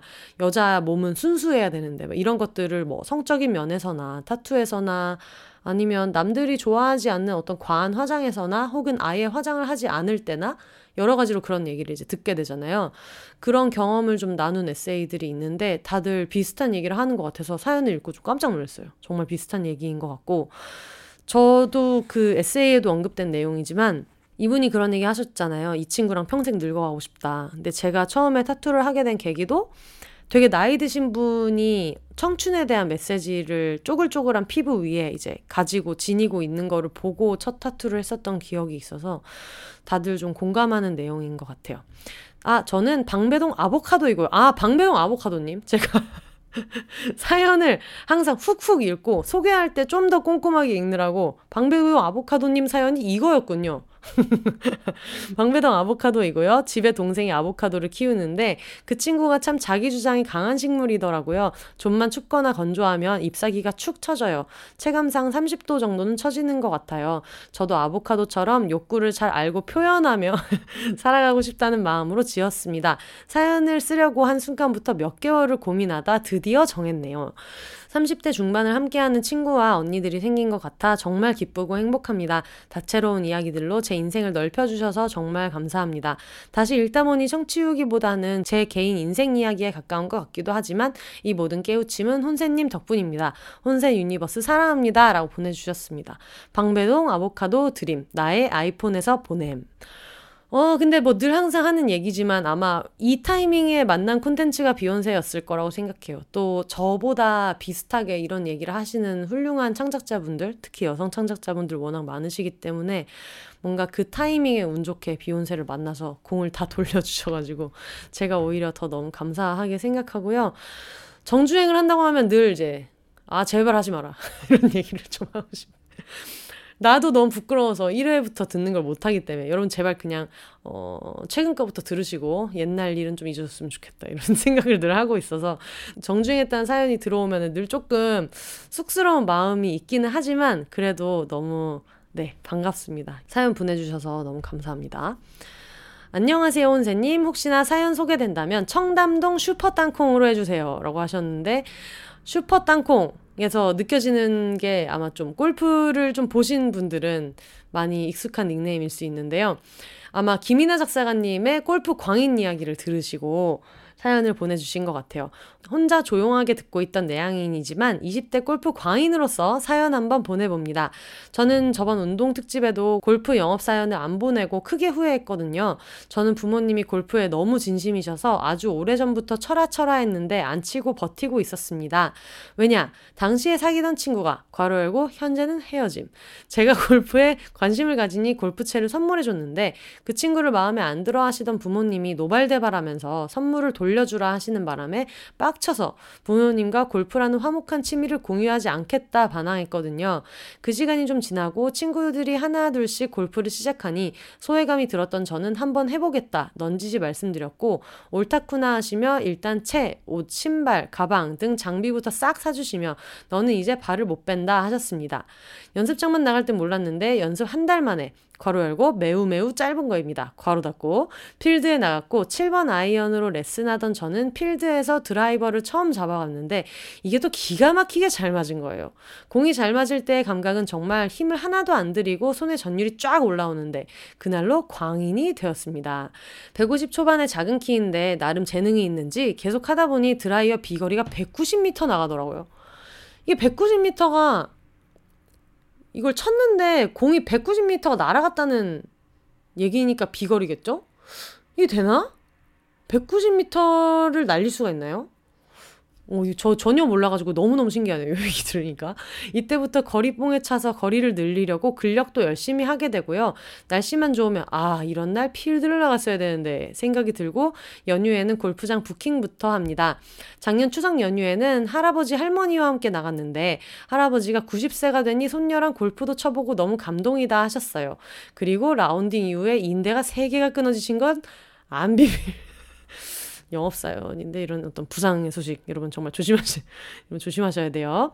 골프는 운동과 친목의 밸런스도 좋고 근처에서 맛있는 거 먹는 것도 좋고 요즘 같은 봄, 여름 조경도 예뻐 꽃사진 찍는 것도 좋고 무엇보다 아무리 구력이 오래되고 잘 쳐도 심지어 프로가 되어도 18홀 모든 샷을 잘 칠 수는 없잖아요. 실수를 그 다음 샷으로 만회하고 회복하는 과정이 그저 인생사 그 자체.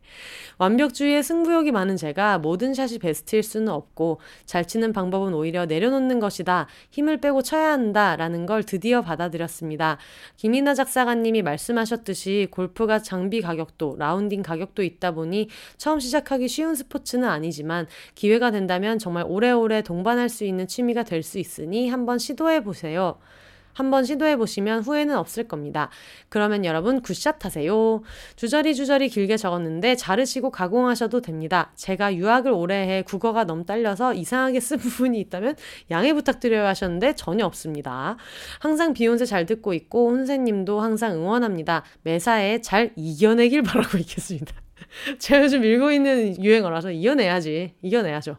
혼세님 사랑해요 하고 보내주셨습니다. 아, 감사합니다. 제가 요 사연을 이제 소개를 하기로 하고 김이나 작사가님한테 보내드렸어요. 그랬더니 너무너무 반가워 하시면서 골프 광인이 있다니 하고 너무너무 좋아하시더라고요. 그래서 많은 분들 이제 골프도 절대로 좀 약간 초보는 할 수 없다거나 아니면 신체 조건이 얼마가 돼야만 할 수 있다거나 그런 스포츠는 아니다. 어, 골프도 생각보다 멀리 있는 스포츠가 아니라는 걸 많은 분들이 말씀해 주시고 계셔가지고 너무너무 반갑습니다. 어, 그리고, 그리고, 안녕하세요, 혼세님. 저는 대구에 살고 있는 30대 중반 여성, 아, 이렇게 읽으면 이상하잖아. 이렇게 읽으면 여성이 닉네임인 것 같잖아. 30대 중반 여성, 황금동 삼색 볼펜입니다. 친구 푸푸 쌍둥이 칼한테 비혼세 팟캐를 소개받고 처음 듣기 시작했을 때부터 나도 사연 보내야지 라며 굳게 다짐했지만 제가 자타공인 슈퍼 미루미인지라 이제야 메일을 씁니다. 몇 년 미루던 사연 보내기가 오늘 가능했던 건 사실 제가 어제 극한의 분노를 느끼는 일이 있었기 때문입니다. 어제 제 나이 또래의 부하 직원, 여자분의 결혼식에 가는 엄마의 입에서 나온 개빠은 소리가 저를 대노하게 만들었습니다. 그 말인 즉슨 네 나이에 괜찮은 사람 못 만난다. 였는데요. 얼마 전 엄마가 지인을 통해 물색해와서 저에게 만나보라던 남자분이 이미 저랑 아는 사이였고 그분 나는 그렇게 괜찮은지 모르겠다라고 하니 엄마가 저렇게 쏘아붙인 겁니다. 음... 뭐 일단 읽어보겠습니다. 지금 결혼이 하고 싶지도 않고 연애를 하고 싶지도 않고 언젠가 백마탄 왕자님이 나타나길 기대하고 있지도 않은 저에게 엄마의 저 말 한마디가 저의 버튼을 강력히 눌렀습니다. 화가 나서 엄마에게 소리를 지르면서도 도대체 내가 왜 이렇게 화가 나는지 이유를 잘 모르겠더라고요. 그런 저에게 엄마는 네가 그 말에 이렇게까지 반응한다는 건 네가 그거에 대해 괜찮지 않다는 거다라며 기름 붓는 말까지 서슴지 않았고 그 와중에 자기 변명까지 했습니다. 다른 집에 결혼식 가는 엄마들은 다 이런다며. 사실 제가 몇 년 전에 2019년이었던 것 같아요. 저런 말을 하는 엄마에게 나는 그런 말을 들으면 살기가 싫다, 죽고 싶은 생각까지 든다라고 말한 적이 있어요. 그동안 엄마도 좀 조심했고 저도 웃고 넘긴 적도 있었는데 저는 이 말이 왜 이렇게 싫을까요? 친구랑 이야기를 했는데 친구 말 이제 엄마가 하셨던 얘기를 여러분 다시 읽어드리면 엄마가 하셨던 얘기는 네 나이에 괜찮은 사람 못 만난다 였는데 친구 말로는 그냥 그 문장 구조 자체가 무슨 단어를 끼워 넣어도 기분 나쁠 수밖에 없다는 거예요. 네 땡땡에 괜찮은 땡땡 못 땡땡한다. 그러니까 네 어떤 상황에 괜찮은 무언가를 못 뭐뭐 한다. 이렇게 하면 무슨 단어를 끼워 넣어도 기분 나쁠 수밖에 없다는 거예요. 내 친구 분석력 갑. 그러면서 친구는 네 나이에 괜찮은 사람 못 만난다. 이 표현 하나하나가 다 빠았으며 글을 한 챕터씩 쓸 수도 있을 것 같다라고 하셨어요. 그래도 저 이제는 엄마에게 저런 말을 들어도 살기 싫은 정도는 아니더라고요. 많이 건강해졌다며 스스로를 칭찬하면서도 문득 그 말이 떠오를 때마다 아직 눈물이 나는 건 어쩔 수가 없네요. 저는 이 말을 왜 그냥 넘길 수 없을까요? 언제쯤이면 초연해질까요? 혼세님의 생각과 조언을 듣고 싶어요. 다음엔 좀 더 유쾌 통쾌 상쾌한 사연을 좀 덜 미루고 보내보도록 할게요. 팟캐스트를 통해 나와 비슷한 생각 을 하는 존재가 있다는 걸 알려주셔서 힘이 돼주셔서 너무 감사해요. 항상 응원할게요. PS, 제가 4월에 대구에서 짐송님을 뵈었어요. 쌍도걸 never die 토크 들으러 갔거든요. 요게 이제 그, 그 행사가 있었죠. 예전에.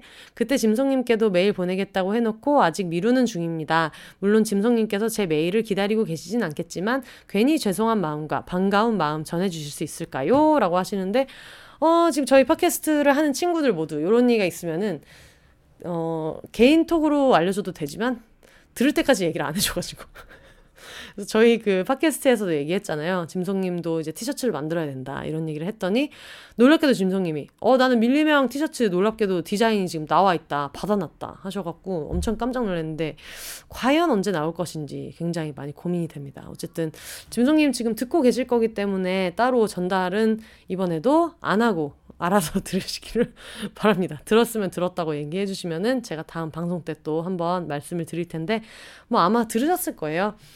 그리고 친구분의 분석력이 너무 훌륭한 게 네 어떤 상황에 괜찮은 뭐뭐 못 뭐뭐 한다. 이거에 뭐를 넣어도 기분이 나쁜 어떤 마법의 문장이다라고 하셨는데 뭐 예를 들면 이런 거죠. 네 몸무게에 뭐 괜찮은 직장 못 구한다. 뭐 이런 거요. 뭐 뭘 넣어도 기분이 당연히 나쁜 거 아니겠어요? 진짜 그러네. 어 약간 뭐 네 성격에 괜찮은 강아지 못 만난다. 이것도 존나 기분 나쁘네. 어, 이거 뭘 넣어도 기분이 나쁜.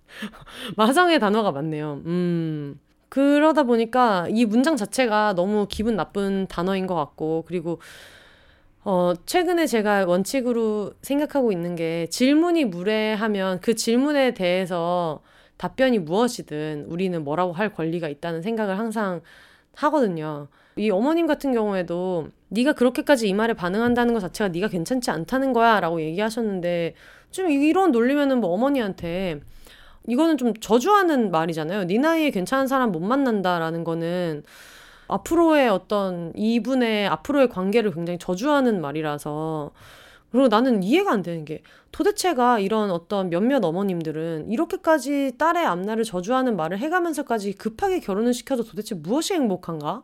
어, 어떤 뭐 학원가나 이런 데 가면은 어느 정도 레벨 위에 학교를 입학시키면 뭐 학원 강사들한테 수당 주고 이런 게 있다던데 뭐 결혼을 하게 만들면 본인한테 뭐 10억씩이라도 떨어지는지?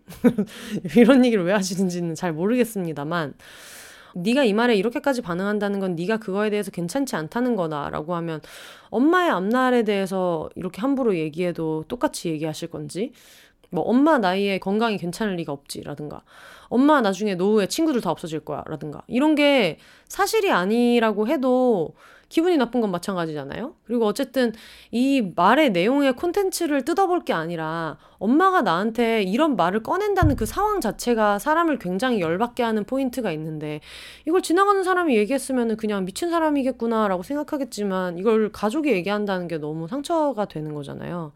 저도 이미 여러 번 얘기했지만 물론 뭐 그렇다고 뭐 악플 써도 괜찮다는 건 전혀 아닙니다만 제가 가끔 가다가 비혼자로서의 칼럼 같은 걸 쓸 때 그 네이버에 댓글 쓴 사람 연령대를 볼 수 있잖아요. 40대, 50대 남성 댓글 비율이 압도적으로 높은데 거기에서 나오는 게 뭐 이런 여자애들이 이렇다 저렇다 막 이런 막말 같은 게 있을 때 웃으면서 그냥 산뜻하게 넘기죠. 어, 또 굉장히 좋은 내용의 칼럼을 썼나 봐. 뭐 이 사람들의 버튼을 건드리는 좋은 내용 썼나 봐라고 하지만 그래도 그 말이 너무너무 무례한 거는 변하지 않는 건데 그거를 그나마 넘길 수 있는 이유는 이게 가까운 사람이 아니기 때문이거든요. 근데 이렇게 가까운 사람들이 이렇게 속 뒤집는 말을 해놓고 근데 이거는 너무 이걸 어디까지 얘기해야 하나. 너무 원초적인 얘기잖아요. 야 너 진짜 못생겼어. 뚱뚱해.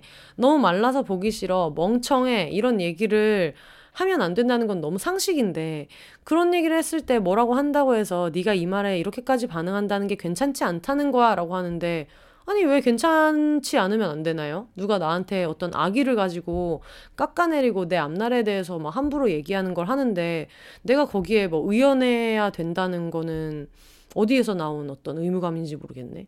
그냥 뭐 내가 결혼을 할 마음이 없다고 해서 얘는 정말 결혼 못할 상이야라고 얘기할 권리는 누구한테도 없는데요.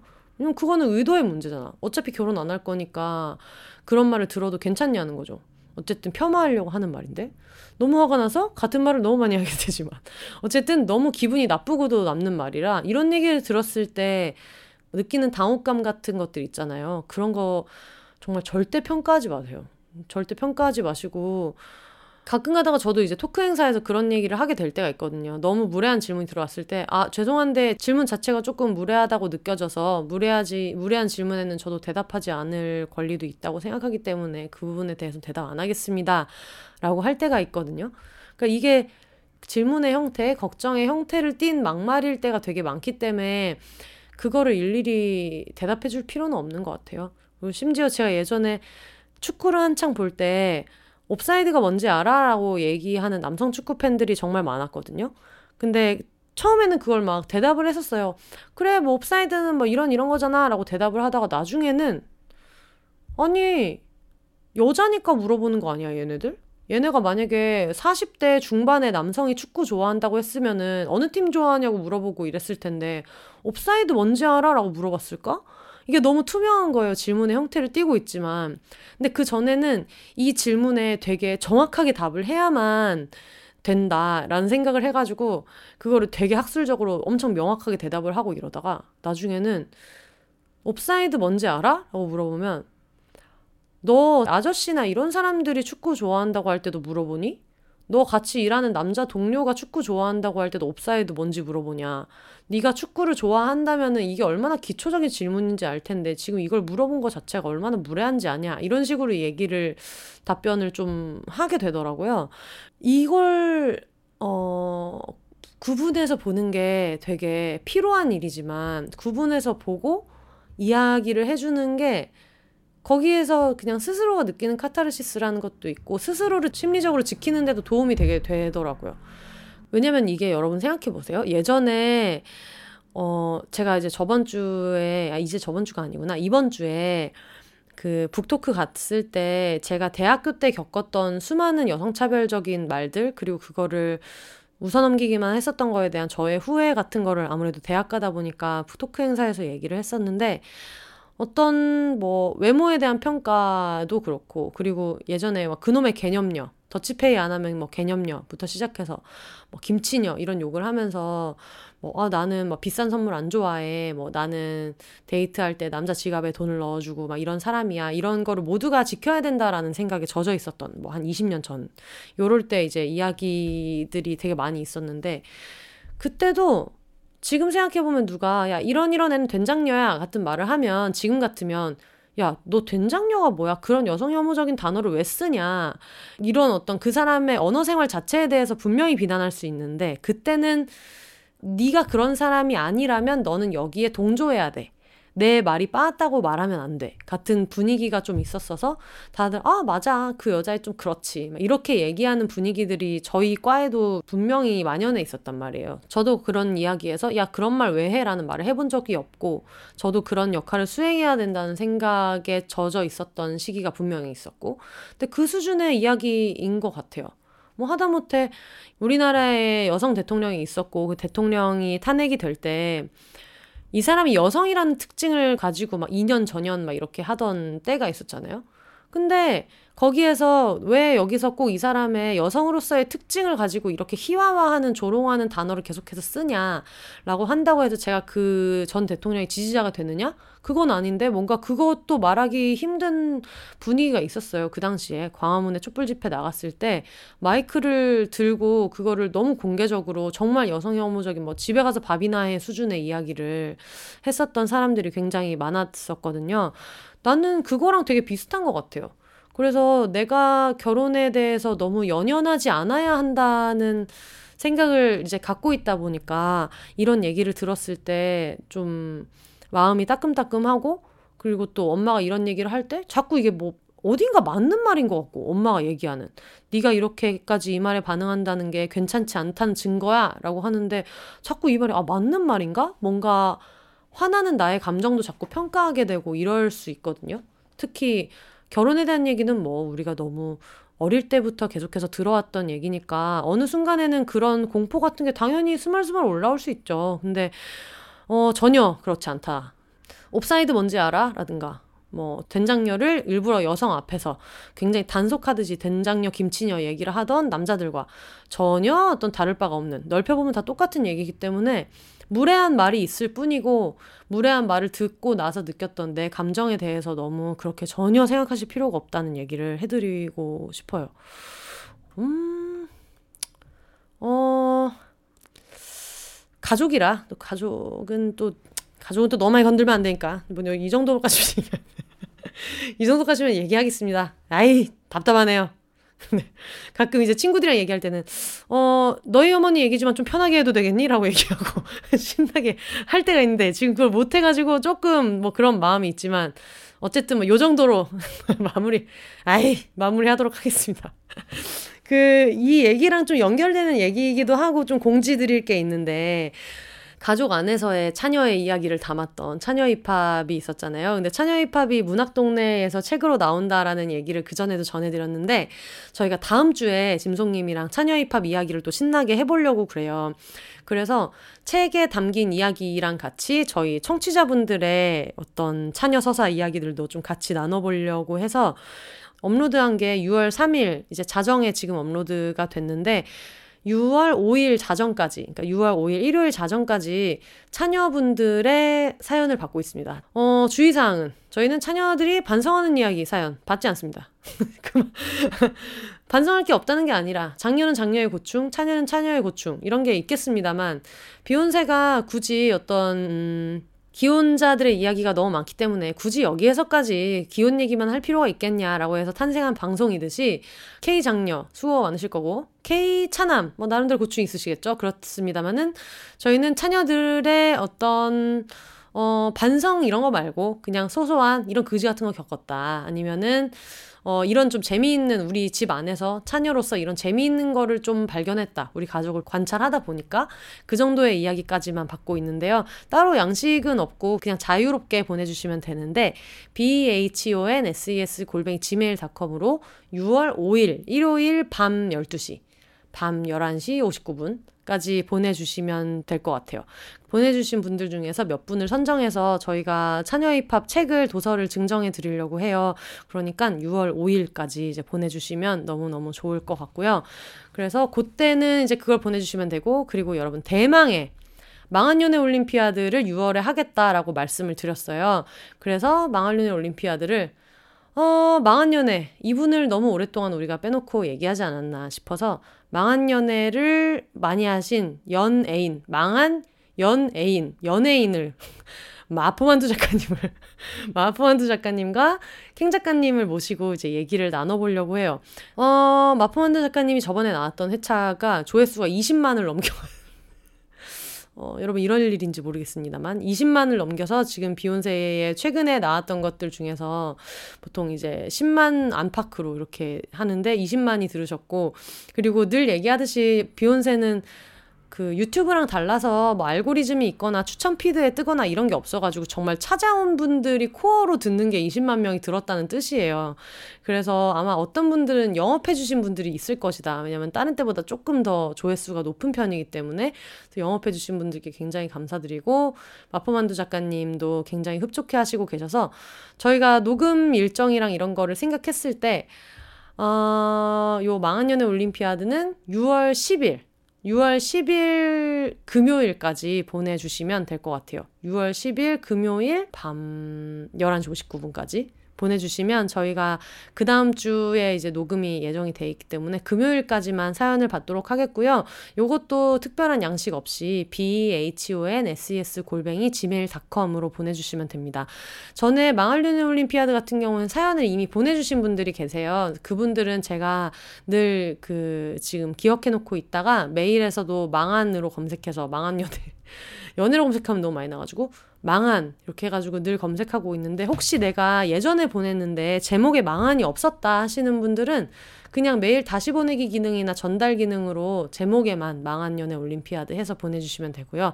차녀 입합 사연은 차녀 입합 그리고 망한 연애 올림피아드는 망한 연애 올림피아드 제목에 적으셔가지고 차녀 입합은 6월 5일 일요일 밤 12시 그리고 망한연의 올림피아드는 6월 10일 금요일 밤 10시까지 보내주시면 저희가 어, 소개를 해드리도록 하겠습니다.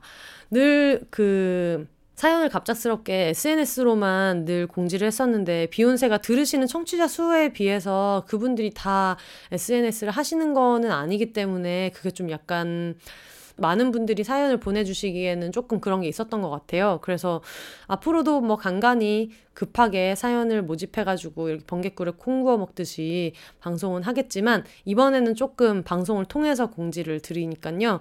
많이 많이 보내주시면 감사하겠습니다.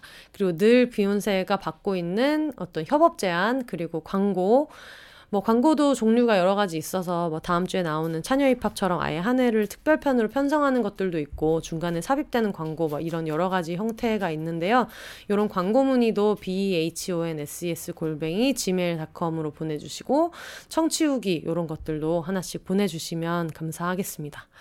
그리고 저희가 늘 그 제주도 금능 책방 아베크에서 책꾸러미 surprise 책꾸러미 선물을 보내드리잖아요. 이런 후기나 아니면은 근황 보내주신 분들한테 그래서 어 황금동 삼색 볼펜님 방금 얘기했던 그 부모님이 굉장히 킹 받는 이야기를 해주셨던 황금동 삼색 볼펜님한테 하나를 보내드리고 그리고 그리고 드디어 정주행에 성공했다는 방배동 아보카도님 계셨죠. 이 두 분한테 보내드릴 테니까요.